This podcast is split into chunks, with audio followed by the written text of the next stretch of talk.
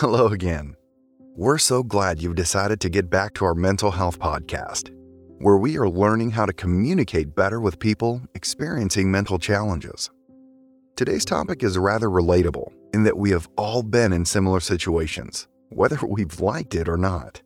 Think of the most recent difficult conversation you've had. Perhaps you had to sit down and have a serious talk with a friend, family member, or coworker. How was it? In our last podcast, we talked about the hidden signs of mental illness and the correct way to approach someone who's struggling. Starting a conversation with someone on a sensitive topic is no easy feat. These types of conversations can become uncomfortable and terrifying, mostly because we lack the confidence and direction to navigate turbulent exchanges. This is why today's podcast is so necessary. We can change or save someone's life simply through words. Under certain circumstances, people might stammer, stumble over words, and say things in anger or frustration they now regret. You may be cringing thinking about how badly you fumbled a difficult conversation or two, but that's okay. We've all been there, so let's discuss how we can improve our conversation skills. Let's move forward and look at the three keys to starting a hard conversation. Key number one is being prepared. Although you don't need to memorize a script, we recommend preparing a few simple questions to start the conversation. We'll be giving you several examples to choose from later on in the podcast. As bad as it is to be unprepared, being over-prepared is just as detrimental. When you rehearse a conversation in your head, you develop unfair expectations. Using open questions like, How are you, really? Prevents us from steering the conversation towards a pre planned goal or imagined outcome. In sum, prepare some conversation starters and let go of any expectations. Key number two is focusing on your feelings. You never want to start a conversation with a question like, Why don't you ever call me? Or an accusation like, You never want to hang out. The main reason is that it immediately puts the other person on the defensive defensive people clam up and build a wall around them so they don't get hurt.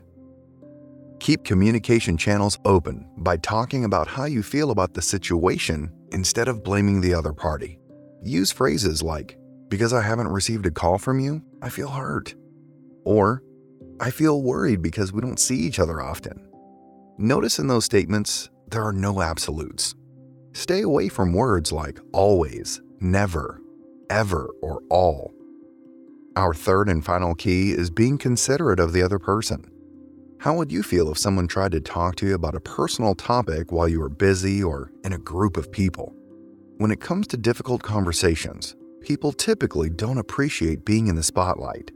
Choose a time that is convenient and a place that is free from distractions. You can even start by saying, Hey, would you like to go on a walk? If they decline, respect their space and ask, Can we chat sometime next week? When will you be ready to talk? How would you approach coworkers or acquaintances? Follow the same rules, but keep in mind that they may not be as comfortable confiding compared to a friend or a family member. Here's a suggestion You seem tired. Is it the workload? If you need someone to talk to, I'd be happy to lend a listening ear. Why are hard conversations so hard? Fear of rejection and possibly pushing away the other person is rooted in childhood. As a child, if you wanted to talk about a problem or issue and received a harsh response, you would shy away from these difficult discourses. Be aware of the fact that talking to someone about a sensitive issue may trigger some painful memories and negative emotions for you. Is there a way of starting a hard conversation without spending hours untangling your issues with a therapist first? There is. Grab a pen and paper and jot these conversation starters down. You could start by asking them about their life. This way, the other person feels free to lead the discussion in the direction they're comfortable with. For example, I'm so happy we've met. How's your life going? Is life taking an unexpected turn? You can always count on me. How are you today? Do you want to grab a coffee and have a chat? Let them know how much they mean to you. By stating how much you care, you are helping them feel safe and secure with you. You can say things like, Do you know how proud I am of you? You can never disappoint me. Do you know how important you are to me? I love you. Do you feel alone? Please don't. You will always have me in your corner. Give them an open invitation to talk. We want the other person to confide in us when they feel comfortable and ready. Here are some ideas. Are you hungry? We can grab a bite to eat or go for a stroll. Do you have a few moments to talk?